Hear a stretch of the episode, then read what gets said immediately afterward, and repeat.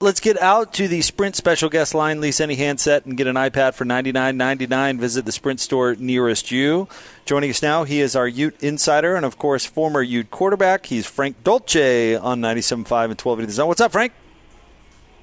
Hey, guys. Good afternoon. Great to speak with you again.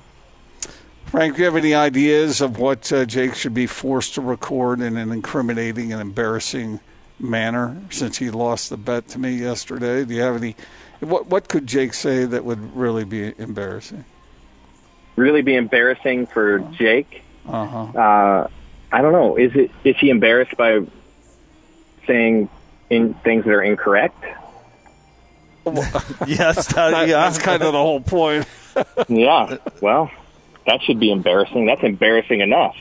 See, I thought That you you'd do come to the table with something like uh, something me saying something about soccer and my passion for it. yeah, yeah. Why don't you do that? Why don't you? Because that would just come across as fake. I mean, that we know that that's not true. That you don't Well, that's- you don't that's enjoy kinda- the sport. That's kind of the idea. In fact, uh, Austin, if you can, you can dial up the bowler Uh, one. oh, no, let's no, let's don't play I mean, uh, wait a minute. an example of Gordon's for Frank. Lisa's Okay. pet name for me is Bowler. See now how genuine and awesome that comes through. That's what we're aiming for. That's a good story. I don't think I can top that. Uh, Frank, uh, somehow I'm paying for winning this bet, and I, I, don't, I don't know why. Uh, Jake Well, asked. the- Go ahead. Well, I I was going to say that's the genius of Jake is that you're going to pay for winning. You're going to pay when you lose, and you're going to pay when you win. Yeah, well, I always win, and so I'm paying. So, Yep. anyway, uh, Jake asked a very interesting question about you right before we came back. He said, I wonder if Frank would have enjoyed playing quarterback for Mike Leach. And I said, Of course he would. Every quarterback would. Uh, am I right? Oh, yeah, I think so. I mean, that guy seems to have it completely dialed in for the quarterback position. And his ability not only to find quarterbacks, but clearly to train a quarterback in a short period of time to perform at the highest level and, and to perform at record setting levels is uncanny and and no one it, you can't replicate it. No one else has been able to do it. If there, you know, if there's anybody else that you would label as a quarterback guru, he would have to fall in line behind Mike Leach. He he just has the rare ability to create these highly proficient and productive guys, and he seems to do it on the shortest amount of t- in the shortest amount of time. I mean, he keeps getting these transfer guys or guys that haven't been with the program for a while or whatever it is, and in a single season, set the world on fire. I don't know if you guys have heard the story about Gardner Minshew and his recruitment um, a couple of years ago to Washington State, but it, it's hilarious and it's it's totally Mike Leach. Gardner was going to transfer to Alabama, and he was going to be the third string quarterback at, at Alabama. And Mike Leach called him up and he said. Uh, what would you rather do? Play third string for Alabama or lead the country in passing? and the rest is history. That's exactly what he did. I mean, Mike Leach is he's he's something unique. There's no question about it. And and I like his demeanor. I like his temperament. I he fits at Washington State. He's a really good fit at Washington State. I'd love to see him at a place like USC or or or even UCLA. I think maybe he could get away with it at UCLA. But but they're like I don't see he he wouldn't match at at USC. The the personality doesn't seem to match or at an Ohio State. He doesn't it doesn't seem like he fits. Or Alabama. Some of the blue bloods in college football, it's like that's not a good matchup for him. But but Texas Tech, yeah, I guess he ran his course there, but yeah, and and and Washington State, yeah. I mean, there's been a lot of talk about Tennessee. I don't know if he's a match at Tennessee. So anyway, he's a very interesting guy. One of my favorite, not only one of my favorite coaches to watch and to study how he does things, and and that ridiculously small play sheet that he has, like he folds up three or four different times. I mean, it's just it's unbelievable the the things that he does. But I love he he may be the best uh, you know pre or post game interview in the country as well. I know he uh, has a coaching tree, so there are some guys out there who are following, uh, trying to replicate, or at least have their own version of what Mike Leach has done. I guess my question to you is because of his success, why don't we see it more? The air raid, I think the air raid we will see more and more. It's because it's just, you know, college football is faster moving than the NFL, but it's still, you know, it still kind of has all this tradition surrounding the game, and uh, and and some of these things just don't always catch on um, for good reason. Like you remember, the run and shoot was was really popular at one point. How long was the option attack the way to to, to manage a football team, and how long did it take for some sort of a passing game? That you know first became the pro set. By the way, doesn't the pro set attack, the pro pro style offense, kind of look outdated now? And I mean that that ran football for how long? Everybody had to run a pro style offense, and that was a passing offense. That was considered a passing offense. So, um, you know, it just it takes some time for the, these things to to come around. The the the idea of not running or not having to run the football as your basis um, or and the idea of I don't care the down and distance. I'm going to throw the football, uh, and I'm going to be wide open and spread everything out, and and I'm going to have 12 plays that I'm going to run, and it's all based on adjustments with the wide receiver and the quarterback and finding space, and that's just you know what that's I don't think it's as easy as people think. By the way, to to incorporate an offense like that, so it's coming. It's I think it's going to become more and more popular, um, which brings about an interesting point. And the interesting point is, does does the Utah philosophy on the defensive side now also have to evolve? Because you know the the old philosophy of we're going to stop the run and we're going to make you one dimensional. We're going to force you to throw the ball and beat us that way, and we're going to harass. We're going to figure out a way to harass your quarterback. Does that, you know, is that something that as the air raid offense becomes more popular, does that kind of defensive philosophy need to evolve? Frank Dolce with us, our Ute Insider on 97.5 and 1280 The Zone. Uh, Frank, let's talk about Utah's run game for a second. And I know we don't know the official status of Zack Moss, but let's assume for a moment that he does not play against Washington State. What did you see from those other guys last week, and how is that running game going to be? I think the running game will be fine. To be completely honest, as you know, as good as Zack Moss is, and by the way, the the way I feel about Zack Moss is Zack Moss makes Utah's running game elite. All the other guys make Utah's running game really, really good. But Zack Moss is, a, is at a different level. So he makes the running game elite. That's a tough loss. But I don't think the loss of Zack Moss is the biggest concern for this Utah football team, which may or may not be surprising to say. So uh, I think it's it's tough. It's something that Utah has to overcome, but I think they certainly have the depth of talent and plenty of talent to overcome the loss of, of of Zack Moss. And it comes, you know, not necessarily. There's never a right time for a guy to go down, but but this is a this is a Washington State defense that has shown, you know, some susceptibility in the in the run game on the defensive side and the pass game as we saw against UCLA last week. So um, I think Utah will be fine in the in the run game this weekend. Did you watch that Washington State UCLA game? Because I Every did, and, minute. and I was I was just blown away by what was going on in the second half. Every minute. So what were they now? Thirty-two points, thirty-nine points in the Yeah. second half, in, 32. in the third quarter. Yeah. Thirty-two points in the second quarter. Now it will. T- it does tell you something. Well, a couple things maybe. One is you know you have to have a defense. I mean, you have to play defense, and that doesn't ever change. But how about turnovers? I mean, how how badly did the turnovers just kill Washington State in that game? Did they have five fumbles in the, in that game? Something like that. So the turnover margin still a significantly important factor. I didn't think there was any chance that UCLA came out on top in that in that football game. I didn't think there was any chance at all going into the game. And then when it's the third quarter, I kept thinking, well, am I going to turn this? No, I love college football. I'm just going to keep watching. And, and I did. And it turned out to be an unbelievable affair. So that, you know, that makes it even more interesting for Utah because Utah certainly matches up with both of those teams this week. Washington State a little later in the year, UCLA and UCLA now has figured out that maybe they have an offensive game plan that puts the points on the board. So it was a fascinating, fascinating game. Frank Dolce with us on 97.5 and 1280 The Zone. Uh, Kyle Whittingham talked about the offensive line struggles when he chatted with Hanson Scotty earlier today, and he said that they really were just having problems with one move, the twist up front, that the, they were unable to block.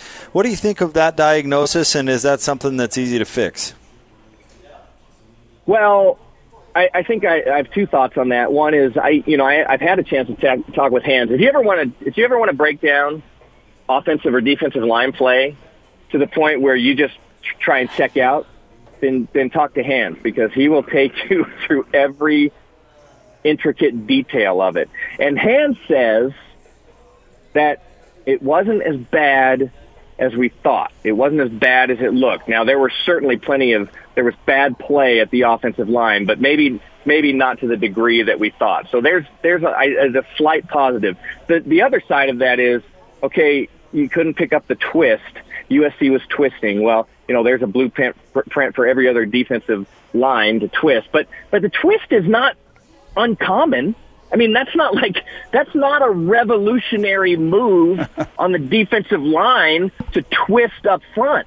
So that has to be a little bit of a concern. Now, I, I'm sure that that uh, Utah will get those guys coached up and, and ready to go. But to have that game four in the season as your conference opener, and that was the issue that you had up front with your offensive line, I think that's a little concerning.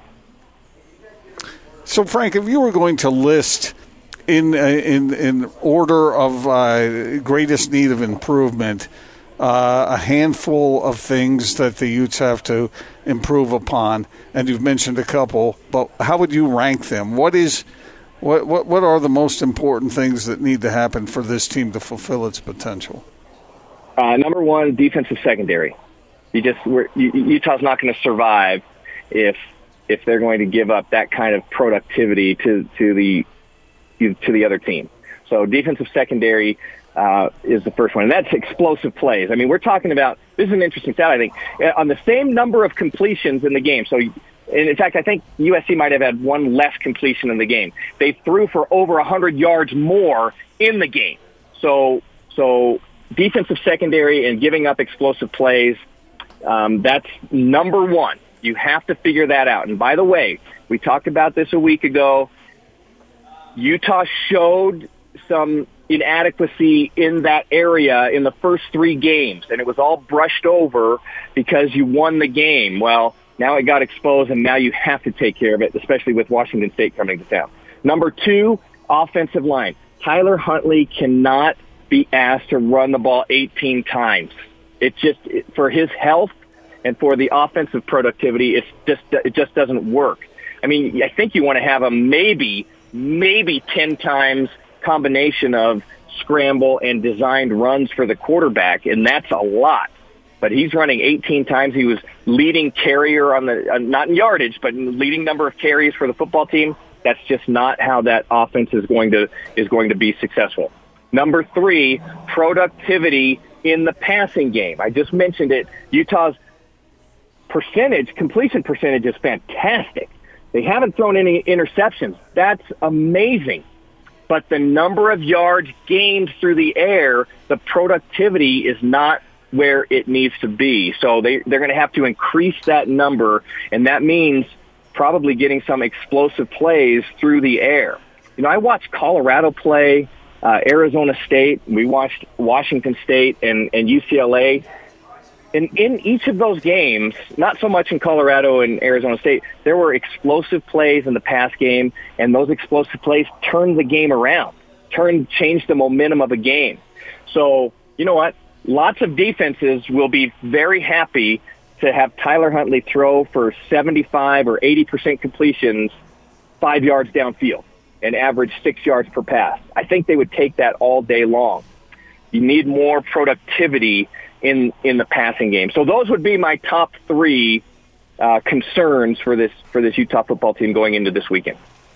Pregame on Saturday will begin at 6 o'clock live from the Utah tailgate. And in fact, uh, Frank, do us a favor, make sure Hans doesn't eat all of the food, please. You know what? I control I control what I can control. And that's and that is one thing I can't control. Hans and a buffet that's a that's a deadly combination. I'm hungry. Thank you very much, Frank. Uh, we'll talk to you next week.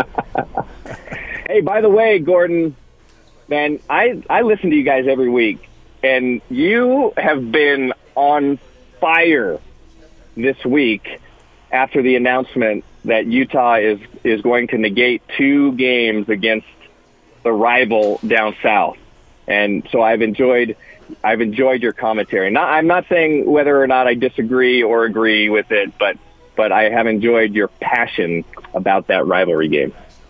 All right. Well, thank you, Frank. I appreciate it. Absolutely. That means he disagrees with it. Just. Yeah, but that's all right. all that in there. right. See, I've never, I've never, and Frank is someone whose opinion I really, really respect, regardless of whether we agree or not. Um, it, it's- too many people want everybody to agree. Yeah, absolutely. Agreement is overrated. I think. Don't you? Uh, I agree. I agree. Well, Frank and I differ opinion on the sport of soccer.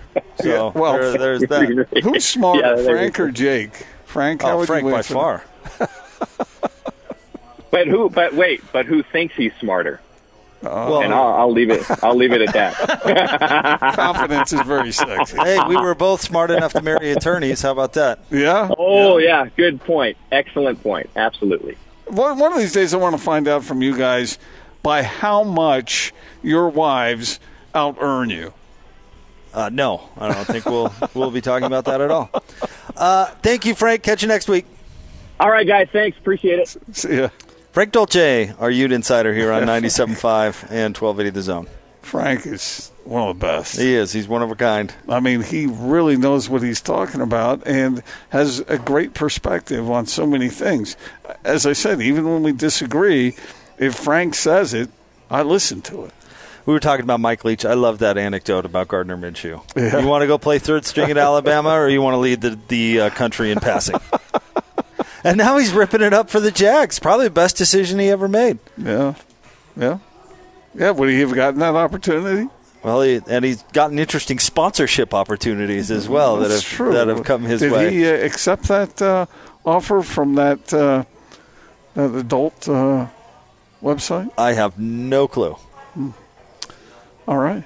Well, they were offering him a million dollars. Just to work out in a, what was it in a jock strap or whatever? Yeah, because isn't he known for that? Yeah, something like that. Uh, or at least a story came out about that. But you want to go to Alabama and play third string, or you want to lead the country in passing. and the kid he's got now, Gordon, he's he's leading the country in passing. I mean, it's, Where do these guys come from? It really. Mike Leach went to BYU, he did. and he And Matt Harpring played football in high school. he looked at what LaVell Edwards and uh, the offensive coordinators there were doing, and he took it all in. He absorbed it all, and he is now sort of replicating that quarterback factory. You know, I, I remember that picture of all the great quarterbacks lined up in a row along the assembly line. And it was just one right after another. And that, I'll be daggone if that's not what he's doing at Washington State. That's why I asked Frank, why don't more coaches do that? Well, no coach has been able to do it as well as him, as he has. I mean, with the exception of maybe Lincoln Riley, who's doing some really special things at So, Oklahoma. so then, then this gets back to the age old question is it the quarterback or is it the system? in his case, you can make a real strong argument for the system. The quarterbacks are really good too. How many of them have uh, have gone on to have real success at the NFL level? Well, Luke Falk is trying. Luke Falk's trying. Gardner Minshew is is is his career is just underway down there at Jacksonville, Yeah. and we'll see. But it, it, it's kind of funny when you look at that because they're they haven't had a ton of success at the next level when they're outside of the system. That is true. I mean, going back to the days at Texas Tech with uh, Cliff Kingsbury, wasn't he under uh, Uh-huh. Mike Leach? Who else was? Well, the offensive great- coordinator at uh, at Oh, Graham USC, Harrell? Graham Harrell. He was the one you kind of point at because he, I mean, he threw for zillions of yards at Texas Tech, and everybody kind of wondered how he would do at the next level. Yeah. And I'm not sure. I think he probably got an NFL opportunity, but I, I can't remember where that took him. I, it would be interesting to follow Mike Leach for all the reasons that we've talked about over the last few days. But I wonder if we if we were up close, uh, covering and, and uh, observing, whether we would see the ugly underbelly of the whole thing. You know, I don't know. But he sure seems like a lot of fun. All right, we'll have more coming up next on the Big Show, 97.5 and 1280 The Zone.